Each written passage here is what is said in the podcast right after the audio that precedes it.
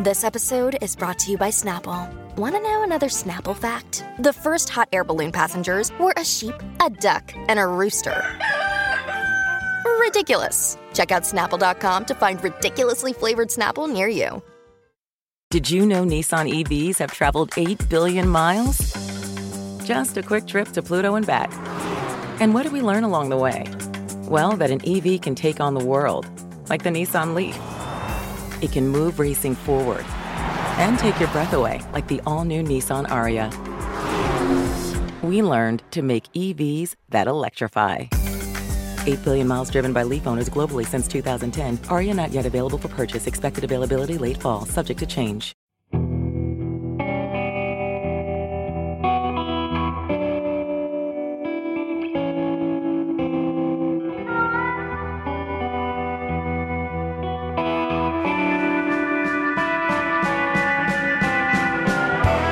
Is it rolling, Bob? Talking Dylan. He's your host, Lucas Hare. He's your host, Kerry Shale. But he's our special guest, author Neil Gaiman. Johnny's in the basement, mixing up the medicine. I'm on the pavement, thinking about the government. The man in the trench coat, badge out, laid off, says he's got a bad cough, wants to get it paid off. Look out, kid. It's something you did. God knows when, but you're doing it again. You better duck down the alleyway looking for a new friend. The man in the coonskin cap in the big pen wants $11 bills. You only got 10. Maggie comes fleetfoot, face full of black soot, talking that the heat put plants on the bed, but the phone's tapped anyway. Maggie says that many say they must bust in early May. Orders from the DA. Look out, kid. Don't matter what you did. Walk on your tiptoes. Don't try no doze. Better stay away from those that carry round a fire hose. Keep a clean nose. Watch the plain clothes. You don't need a weatherman to know which way the wind blows. Get sick, get well. Hang around an inkwell. Ring bell, hard to tell if anything is going to sell. Try hard, get barred, get back, write braille. Get jailed, jump bail. Join the army if you fail. Look out, kid, you're going to get hit. But users, cheaters, six time losers hang around the theatres. Girl by the whirlpool looking for a new fool. Don't follow leaders, watch the parking meters. Ah, get born, keep warm. Short pants, romance, learn to dance. Get dressed, get blessed, try to be a success. Please her, please him, buy gifts, don't steal, don't lift. Twenty years of schooling, and they put you on the day shift. Look out, kid. They keep it all hid. Better jump down a manhole, light yourself a candle. Don't wear sandals, try to avoid the scandals. Don't want to be a bum, you better chew gum. The pump don't work, 'cause the vandals took the handles. Neil, uh, why did you choose that to start with? Um, chose it for a number of reasons. I, I remember falling in love with. I'd heard it many times, but didn't actually fall in love with it until somewhere around 1987. I was watching the film Penn and Teller Get Killed, and Penn uses it as a warm up you know, he's warming up to go on and he just starts reciting it. Um, and I was like, that is actually beautiful. And realizing how much I loved that piece. And then it sort of become iconic for me in a number of ways. Um, because, as we will find out during the course of this podcast, of where I live and the Dylan influences on my life, um, bringing it all back home has become peculiarly central to my life, and bits of that creep into my life. And of course, I'm living out in Woodstock in uh, upstate New York. Not very far upstate New York. When you say upstate New York, the people who really live upstate New York get, get grumpy with you. Um, but they, uh, but living locally, where people lived and worked with Dylan and stuff, and you'll be humming something or something, and you know, pump don't work because the Vandals got the handle. I remember talking to somebody a few months ago, and they said, "Oh yeah, you know that was that was the handle at Bard." I said, "What?" They said, "Well, there was a water pump at Bard, and uh, the Vandals took the handle and the pump didn't work, and you couldn't So it's as water. simple as that. It's it's literal, It's- which is you go, oh. shocking. Well, you know, a lot of that feels gloriously literal. You've got somebody with a an amazing understanding of language and for spoken word, and who, with a magpie mind. Hmm. I mean, everything I've read about Dylan as a lyricist and his willingness to steal in the best sense of, you know, find a line in a book that he likes with a rhythm and he'll just go in there and, you know, nip and tuck and there it is in a song. Um, makes complete sense. So if I heard a line, if I was putting a song like that, in a, I can absolutely see Pump Don't Work because the vandal's got the handle. It's funny when you were reciting the whole thing. You don't often hear the whole thing recited. I, I, working class hero jumped into my head, and I thought, oh my god, he just. I had no idea, but it seems like it's a huge ripoff of. Uh, uh, I think there is that. Mm. def, uh, uh, definitely, and also it. It's only when you stop and you read it. uh, You know, when you listen to it, it is just a tour de force. It's a Gilbert and Sullivan patter mm, song. Mm, um, just a footnote: you guys were mentioning to me where it was filmed, that video, which I'd always assumed was New York, and was astonished to realize that it was actually shot you know, a few hundred feet from the statues of Gilbert and Sullivan behind the Savoy, Yeah. which uh, seems very appropriate. It looks alarmingly similar. That the last time I was in that alley, actually, you know, Similar now. to- Yeah, yeah, yeah. It's really there's not much has happened. I mean, there's, So some should- things don't age and some things don't change. And, you know, Well, speaking of which, cut to your house, your house in Woodstock. How, So- how you know? Tell us about it. How you how you came to be living there. it's, it's, an, it's, it's fun. Um, so, about six or seven years ago, my wife said, let's get a house in Hudson, New York. I like Hudson. I have friends. Hudson is beautiful. Let's go find a place there. And I uh, hopped into a car with a realtor in Hudson, New York, and she drove me to places that I didn't much like. And we saw a lot of places that I didn't much like. And then I got back in the car and she said, You know, I want to show you a place. She said, and it's 45 minutes from where you want to be, and it costs three times as much as you're willing to spend. and I think it's what you're looking for. And and she drove me out to a house um, in in Woodstock, on the edge of a hamlet called Bearsville, which is the next tiny, teeny town over. And I fell in love with the house. I saw that, and, and the house is sort of, it, it's not fancy, which I think was one of the things that I fell in love with. We'd been living in Cambridge, Massachusetts, in a rented house that had once belonged uh, to J.K. Galbraith, the famous economist, and still belonged to his family. And it was a giant, sort of weird mansion, manor house. And I hated it. I felt, you know, whenever Amanda was gone, I felt like, why am I a one human being in a house with rooms that I will never even go in and this place? So, and I thought, well, I'm going to be on my own. We need somewhere big enough for my entire family to descend at Thanksgiving and so on and so forth. But also, and for Amanda to come back with her entire tour crew. But by the same token, I never want to feel lonely if I'm there on my own. So a home. I Really. want- need a home. And this is a weird and lovely, you know, old sort of faux farmhouse.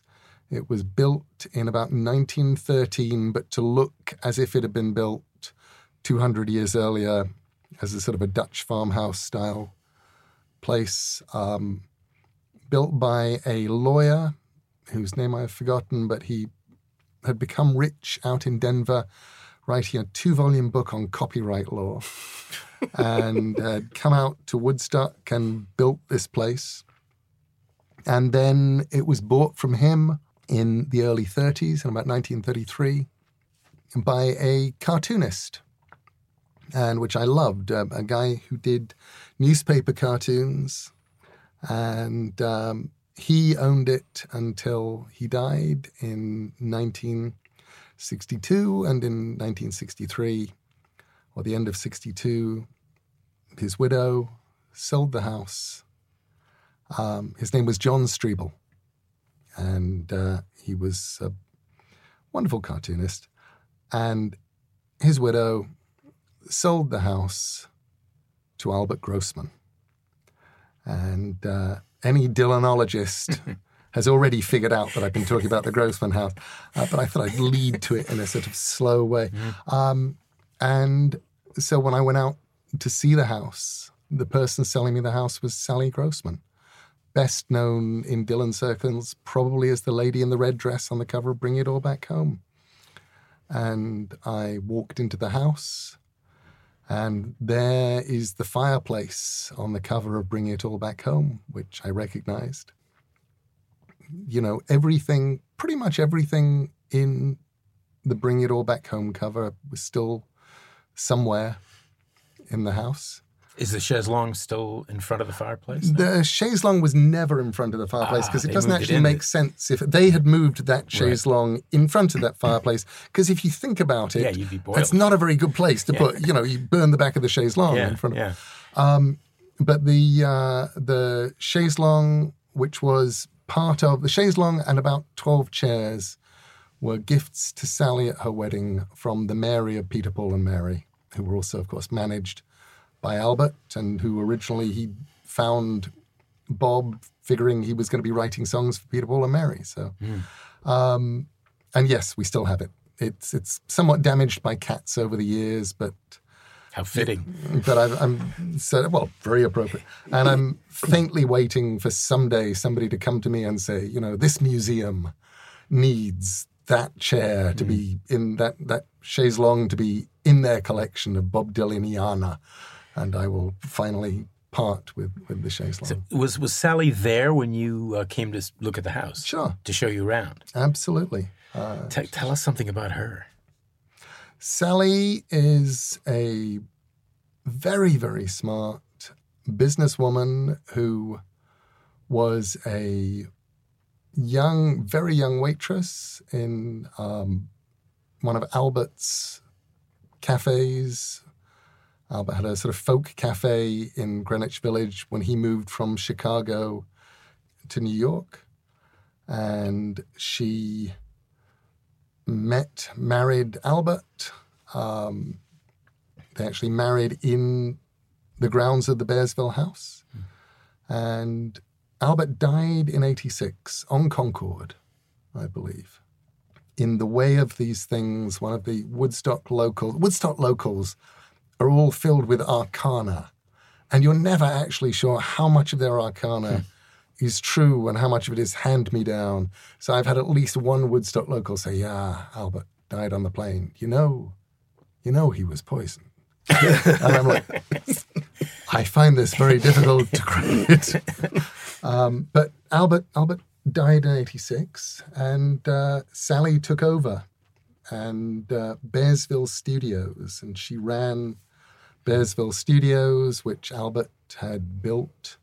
The band recorded there, didn't they? Everybody recorded there. Um, I mean, the the if you actually look at the you go to the the Wikipedia page for Bearsville Studios, and essentially every great album of the '90s uh, was recorded there. And in fact, it's still, you know, it is still missed and regretted. A couple of years ago, I got an email out of the blue from some of the guys in King Crimson who had heard that I had the Grossman house and who assumed that I had also owned Bearsville Studios. Mm-hmm. And they were writing to say, could we come and use it as our practice studio? Is there any way? Because it is, it, it had the best acoustics of any place that we've ever mm-hmm. been. Mm-hmm.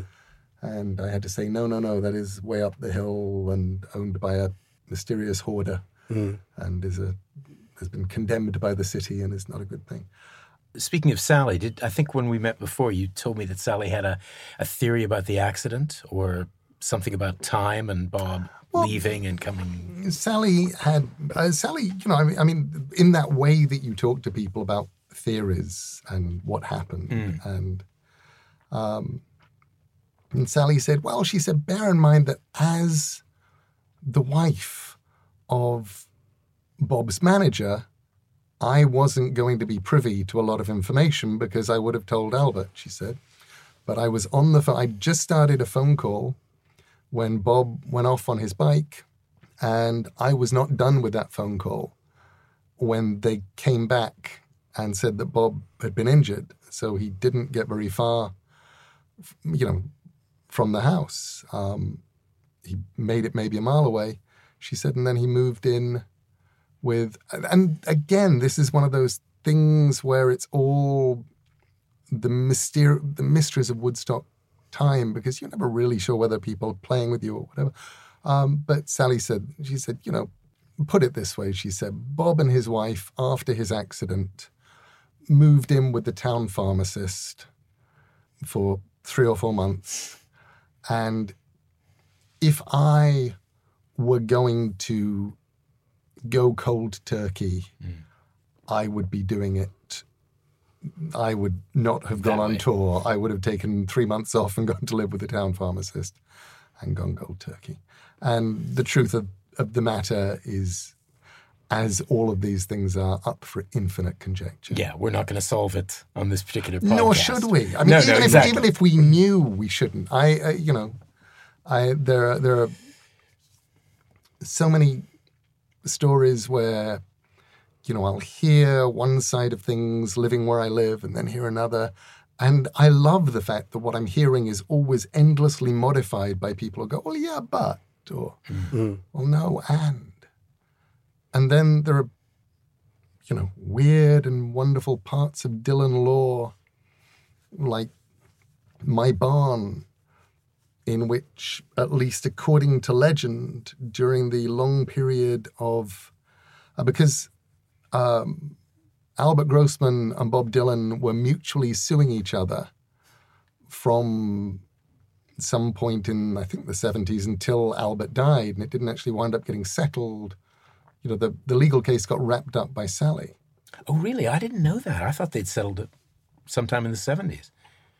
No, there were um, there was there was legal stuff going on for a very very long time mm. between the two of them over again my understanding of this is over the fact that when Albert got Bob out of his first contract and because he'd been under 18 when he signed it and took Bob to a music publisher who took Bob on and he signed him up.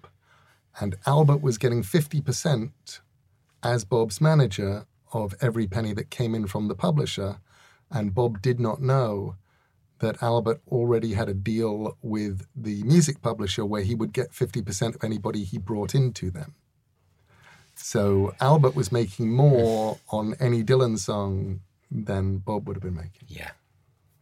And I think that was a lot of what the case was about. I, I mean, I mean, I mean, I, it's a legal case, so I'm sure. It, you know, when it once it was settled, it meant that a lot of the, uh, you know, any material that Sally had, which I believe was an awful lot of basement style tapes and things, were allowed out of my barn. So that would have been the 90s. And, and just going back to the house, other than the front room and the fabled mantelpiece, are there any other rooms in the house that are of special significance to, to the Dylan narrative? Uh, so what you have to remember about young young Bob is when Albert and Sally moved into the house, Bob didn't have a place to live up there. So if he was up in Woodstock, if he was between tours, or whatever, that was where he was living.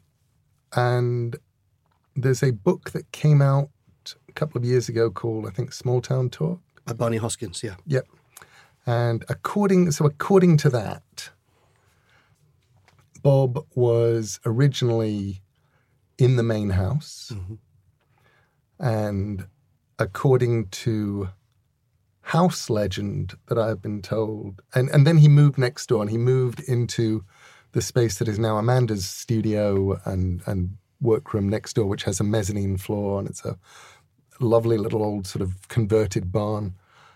it's the kind of converted barn that was probably never a barn to begin with. Mm-hmm. It was an art studio to begin with, or, or something. But he moved next door onto the mezzanine, which is where he lived.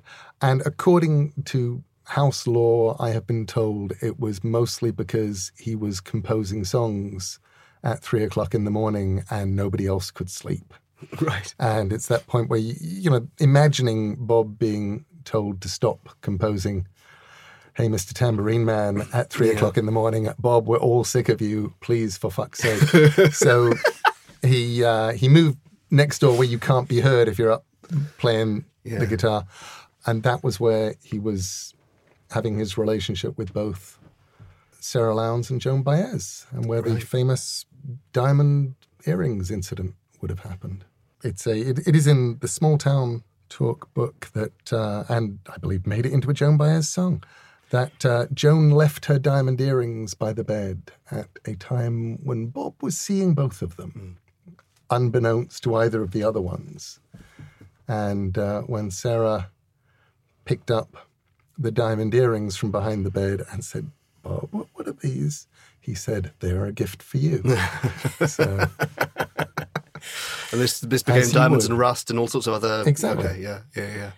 Uh, you you were visited by a mysterious hooded figure at one point. I was. Um, a couple of years ago, I was uh, on my way back from the UK to the US, and I had a new assistant who had started about a week before and was kind of thrown in at the deep end because my other assistant's um, holiday had happened as well. So she was off on I think she was in Venice or somewhere. So Stephanie was all on her own there, standing out in the drive, uh, trying to find the number of the septic tank people so she could get the septic tank uh, pumped. And a large white van drew up, and a window came down, and Stephanie walked over holding her telephone as she was.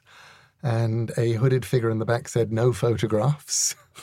And she said, That's fine. And he said, Do you know who I am? And she said, Yes. And he said, Can I have a look around? And she did that thing of going, Well, I can't actually contact Neil. What would he say? And she correctly went, He would say, Yes, of course. Please come in. and uh, so Bob got to walk around the house and she got to walk around with him. And he would say, No, Mick, and Bob like things, you know. Up to one room, which is actually now it's become. Uh, it wasn't then because he wasn't born then, but but now it's my son's bedroom, and uh, he said a lot of music was made in this room. Walked to the next room, and he wanted to see the fireplace. He wanted to see the kitchen because there was a photograph of Sarah taken in that kitchen that he had loved, and wanted to see what we'd done with it. And and the house we really haven't changed very much. We've kept pretty much everything as it was. And in fact, um, I went through a period when we first moved into the house where I found all of the objects that I could from the Bring It All Back Home cover, like the sort of the Indonesian puppet over on the left and the painting of a mysterious man, the portrait. Did you ever find out who that was? Because I saw you tweeted at one point. Never found out. No. Nobody knows. Um, I did, but nobody ever knew. Oh, it's interesting because on the cover of Bring It All Back Home, because you've got that weird blur you can. around, you, can't really see everything. However, because we have the entire photo shoot, um, you can go onto the internet and find all of the other shots that were taken of Sally and Bob sitting in the same place. And uh, you can absolutely see everything on that uh, mantelpiece. So I actually identified everything. You know, here's the Lord Buckley record. Here's and and I put them all there, and I found even found the correct candlesticks, and I put them on, and that lasted about six months. And then my wife pointed out to me that we were not living in a fucking Bob Dylan museum, and. Uh, Things started appearing and things started moving around, and I, I went, "What do I think about this?" And I thought, I, I feel fine about it. Yeah. But it is. I, I actually got in touch with the photographer who took not the the Bring It All Back Home ones, but that life spread that never happened uh, with Bob and Ginsberg and everybody. I don't know. Tell, tell Was me it Daniel about that. Kramer? Was it was was, Was, was yeah? it Daniel Kramer who did this life spread? He did well. He he was meant to do a feature on Bob for life, and he took all the photos and followed Bob around. Um, and then Life decided that uh, they didn't want somebody so scruffy as Bob setting a bad example in their pages, so none of the photos were seen. Heaven forbid. for Good old years. Life magazine. Have you found since you? I mean, before you moved into the house, what did Dylan's music mean to you? Has it taken on a different I- meaning? Or? It's definitely taken on a different meaning, and I've always, I've always liked Bob and never loved him, and uh, you know, liked him ever since I was a twelve-year-old on a French exchange living in Paris, and the album that they had was the best of Bob Dylan. Mm-hmm. One of those early ones, and I would play it and go, "I love these," and he's this is amazing. And then going back and discovering Bowie's song, sung for Bob Dylan on Hunky Dory. Now hear this, Robert Zimmerman, I wrote a song for you. But also feeling very much like he was part of the music at the time of an older generation. He was not my music. I remember some friends who were older than I was being incredibly excited when Blood on the Tracks came out hmm. and having a listening party. And I came along, and I would have been, what, 15? What year was it? Seventy-five. So I probably would have been 14 going on 15. Yeah. And just going, this is not my music. Hmm. And appreciating that it was great, but having no wish ever to hear it again. Yeah. If you know, there was, there was a sort of a thing with Bob. And I would buy Dylan music, love his phrasing, love the songs, and then they would not go on to playlists. Yeah. They just so it was it was very much a sort of a thing of he is you know he's not my just that thing of your generation earlier and and the truth is it's not really true i mean lou reed was as iconic for me as bob is for most people and mm-hmm. And he was lou and he was an older generation stuff and i just came to him kind of late but it was but somehow he worked for me. But definitely coming to coming to the house and feeling very haunted by Dylan and haunted by Dylan's stories. And the fact that you know Bob could show up out of the blue and wander around and, and he gave me a beautiful gift by the way which is so sweet um, because I think he he noticed that I had some of the photographs I have the photograph of him watching the Dean Martin show Right. and at the time I had it up, we've actually built a little bookcase there now, so it's no longer there, but it was in exactly the place where he is sitting hmm. in a house. And you're going, well, actually, this was also, he was there before the Grossmans had their furniture in. Mm-hmm. You know, that this is a little black and white TV set sitting on a windowsill, and he's in a rocking chair. So you're, this is kind of what they had in that space at that time. That, mm-hmm. and he sent me a beautiful blow up of one of those photos I've never seen anywhere else of him and Sarah and someone else watching a Super 8 film in a film being projected in our really old kitchen. And the old kitchen is not a real kitchen. The old kitchen is because I said this was a faux Dutch farmhouse. Mm-hmm. They built one room which is has very little in the way of electricity and is just bricks and floor and candles and an enormous fireplace. And actually, I'm reading, I've read interviews with the photographer who took the photograph that is used on the cover of mm-hmm. Bring It All Back Home.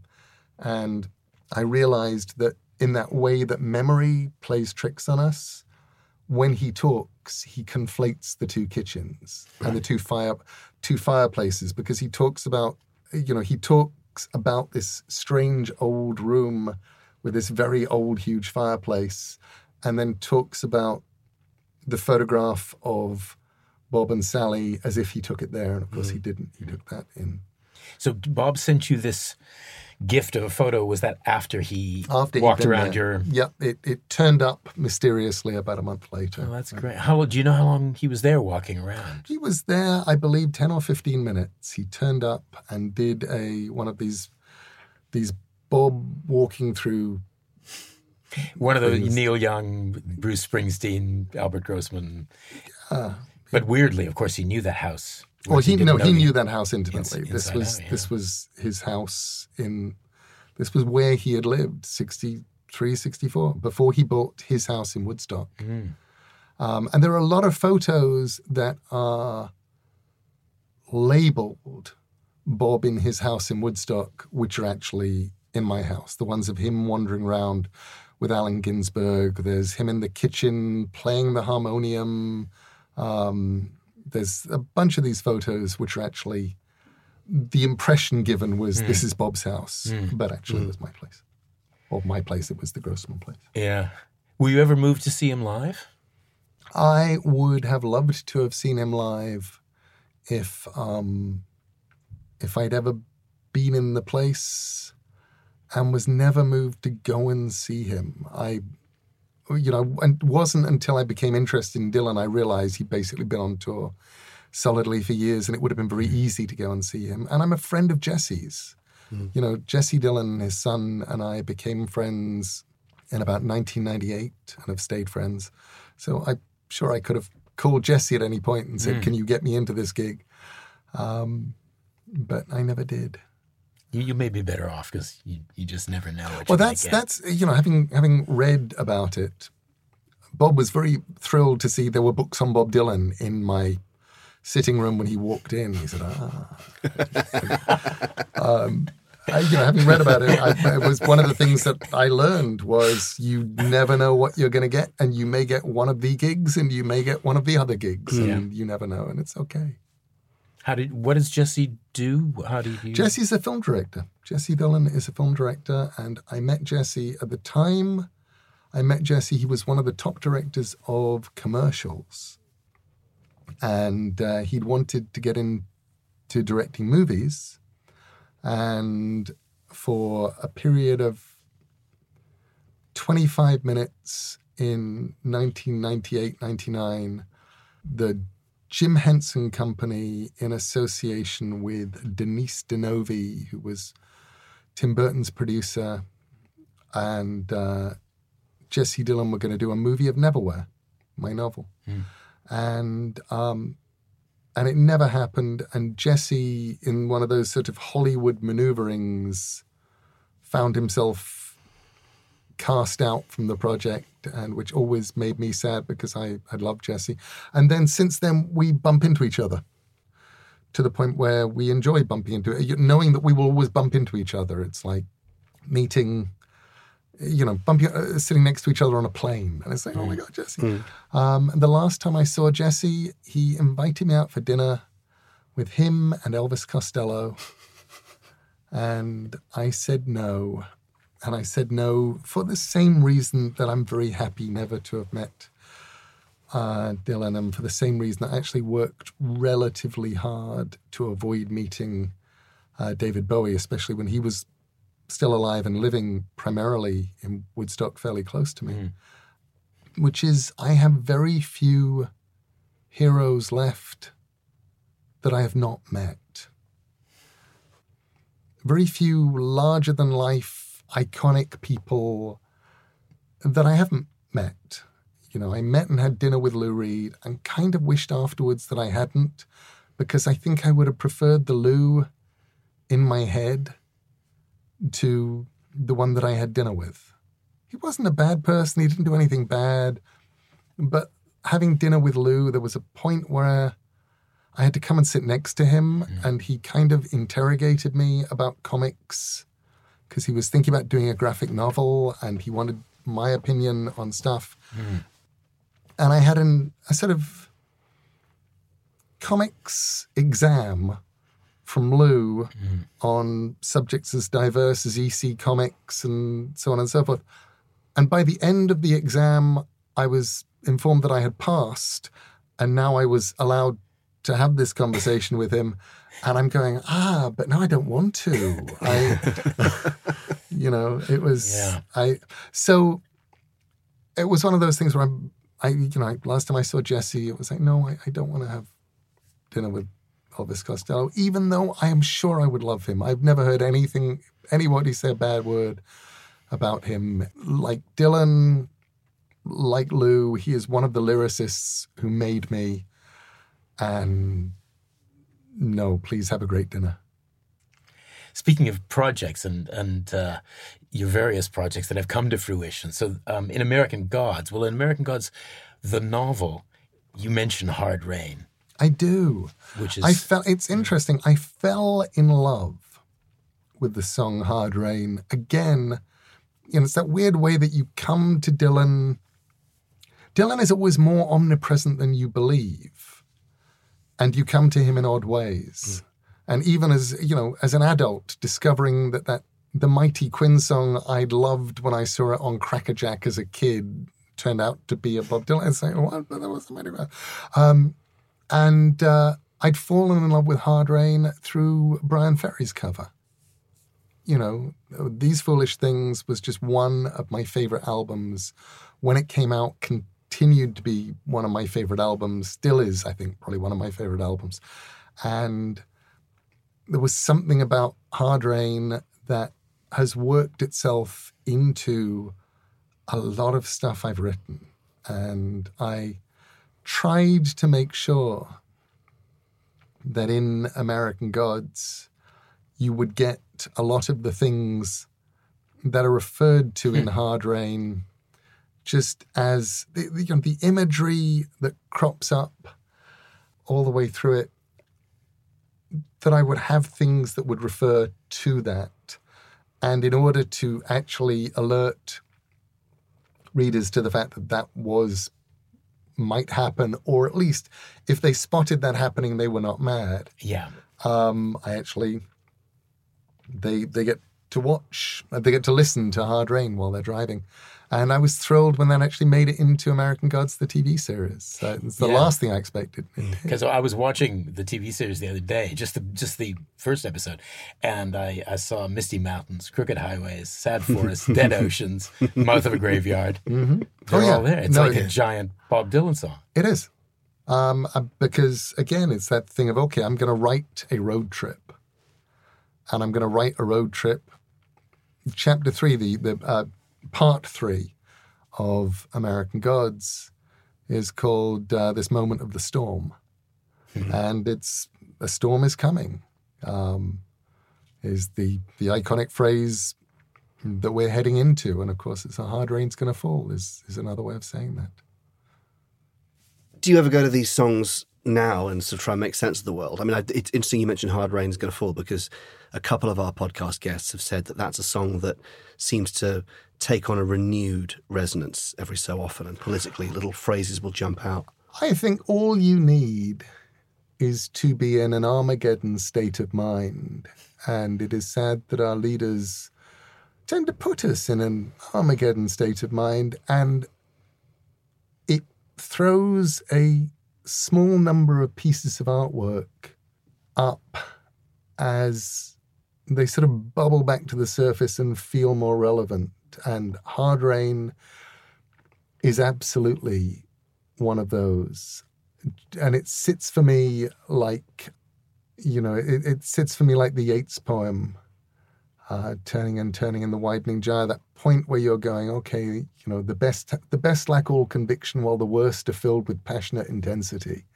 And I'm going, oh, that's now. Mm. That's the thing. I know what that looks like. So I think we're in an apocalyptic state of mind, and I think anything that feels apocalyptic feels right. It's the same with uh, you know the the original Watchmen's use of All Along the Watchtower, Yes, Dorian Lynskey was on this podcast and he mentioned that as well. Yeah. and uh, you know Watchman was. Looking back on it, I think it was an awful lot of things, and um, but one of the biggest things that it was was a giant Rorschach blot for an apocalyptic state of mind, for all of us feeling that the doomsday clock was just ticking. You know, we could watch that minute hand and it was just ticking a little bit closer to midnight. Mm. I'd been, you know, I remember in 1984 just having a long conversation, long serious conversation with my my wife to be about nuclear war. Would there be one? Would we survive? You know, we were having kids, and were they get what kind of world were they going to grow up into? And was it what were we doing? And and the idea of that conversation by 1996 would have been ridiculous. Yeah, but it was very present in the mid 80s, wasn't it? Absolutely. Yeah. And and now I just should say for context, it's the day after the 2019 general election, and uh, apocalyptic Bob Dylan sounds pretty good at the moment. I have to Apocalyptic say. Bob Dylan sounds utterly appropriate. You know, you could you could sit here putting your apocalyptic Bob Dylan playlist together, Mm. and everything would feel very very relevant.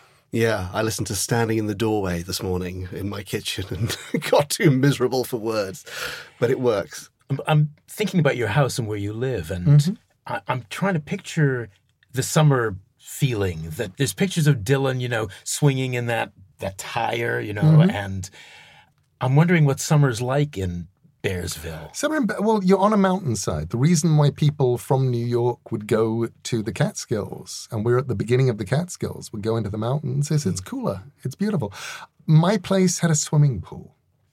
So Bob and all of the the people that they would collect around them, and you know, Albert was managing Peter, Paul, and Mary, but you had the Janis. Janis was he he managed Janis. Um, you had people like Jimi Hendrix around. You had all of these people, and because my place was the place with the swimming pool, that was where they would go, which really apparently irritated Albert, because I was told by a former assistant of his that one day, sick and tired of having pop stars show up and lie all over his ground, he had a truck filled with firewood, logs, back up to the pool, and uh, he emptied it in, had some lilies put down, and announced it was now a lily pond. And uh, nobody was able to swim there until after he died, when Sally, who had not been living there for a while, moved back in and took out all the logs and turned it back into a swimming pool. So, uh, but Albert, I mean, Albert fascinates me in the sense of, you know, his presence is always there. Dylan, you wind up with these stories. For example, the place where Bob would have slept in that mezzanine, which is now my wife's office and creating space and where she has her piano, is the place where Bob had sold Albert or, or traded Albert and Andy Warhol. Oh, right. Yeah. Uh, he gave him the Andy Warhol picture of Elvis with the gun, which Andy had given Bob. Bob had strapped to the top of his car, driven back to New York, and Bob really didn't want a giant picture of Elvis. He thought it was kind of tacky. Um, but he really wanted a three piece leather sofa, leather armchair, and leather hassock. So he did a trade with Albert for the um, for the Warhol. And one of the things I love about that is the guy who told me the story, Ian, was working at the time for Albert. And one of the things that I learned when I moved in is every time it rained heavily out there, the floor would flood. So they had a couple of milk crates. And every time it rained, because this was quite heavy, Ian would have to run up to the up to the house, and they would lift this enormous Warhol onto the milk crates. And occasionally they didn't get to it in time, so it has water staining at the very bottom. And um, some years later, when Albert died, one of the things that Albert had been creating in the years before he died was in Bearsville. He'd put in a uh, a restaurant, a couple of restaurants, a Chinese restaurant and another little restaurant, the Bear Cafe. He'd also um, was building the Bearsville Theatre, this big, beautiful theatre, and after his death, they ran out of money. and Sally sold the Warhol. And I believe the Warhol sold at the time, um, so late 80s, Mm. it sold for over $800,000. And uh, the next time it sold, because you can keep track of the provenance of this because it has water damage at the bottom and all sorts of things, and it's, it's the Dylan one. Um, it sold for 11 million. And I believe the next time it sold, it sold for 30 million.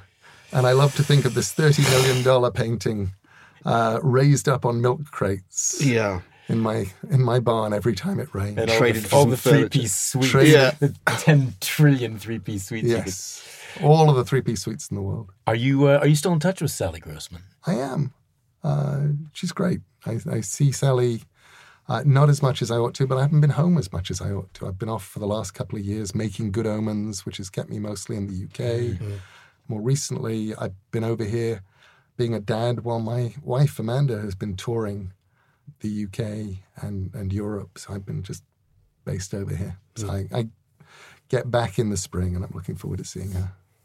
So you'll be based in Woodstock again for, for the foreseeable future. for a while. yeah, I mean, yeah, it's still it's it's it it gets to be the base.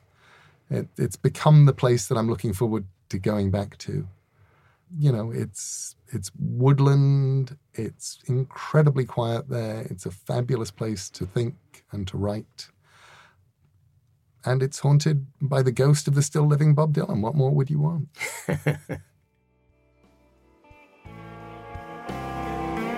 Is It Rolling Bob Talking Dylan is recorded in the Mortimer Snerd Suite at Lip Sync Studios. Engineered by Mark Langley Smith and produced by Robin Guys. We're on Twitter at Is It Rolling Pod.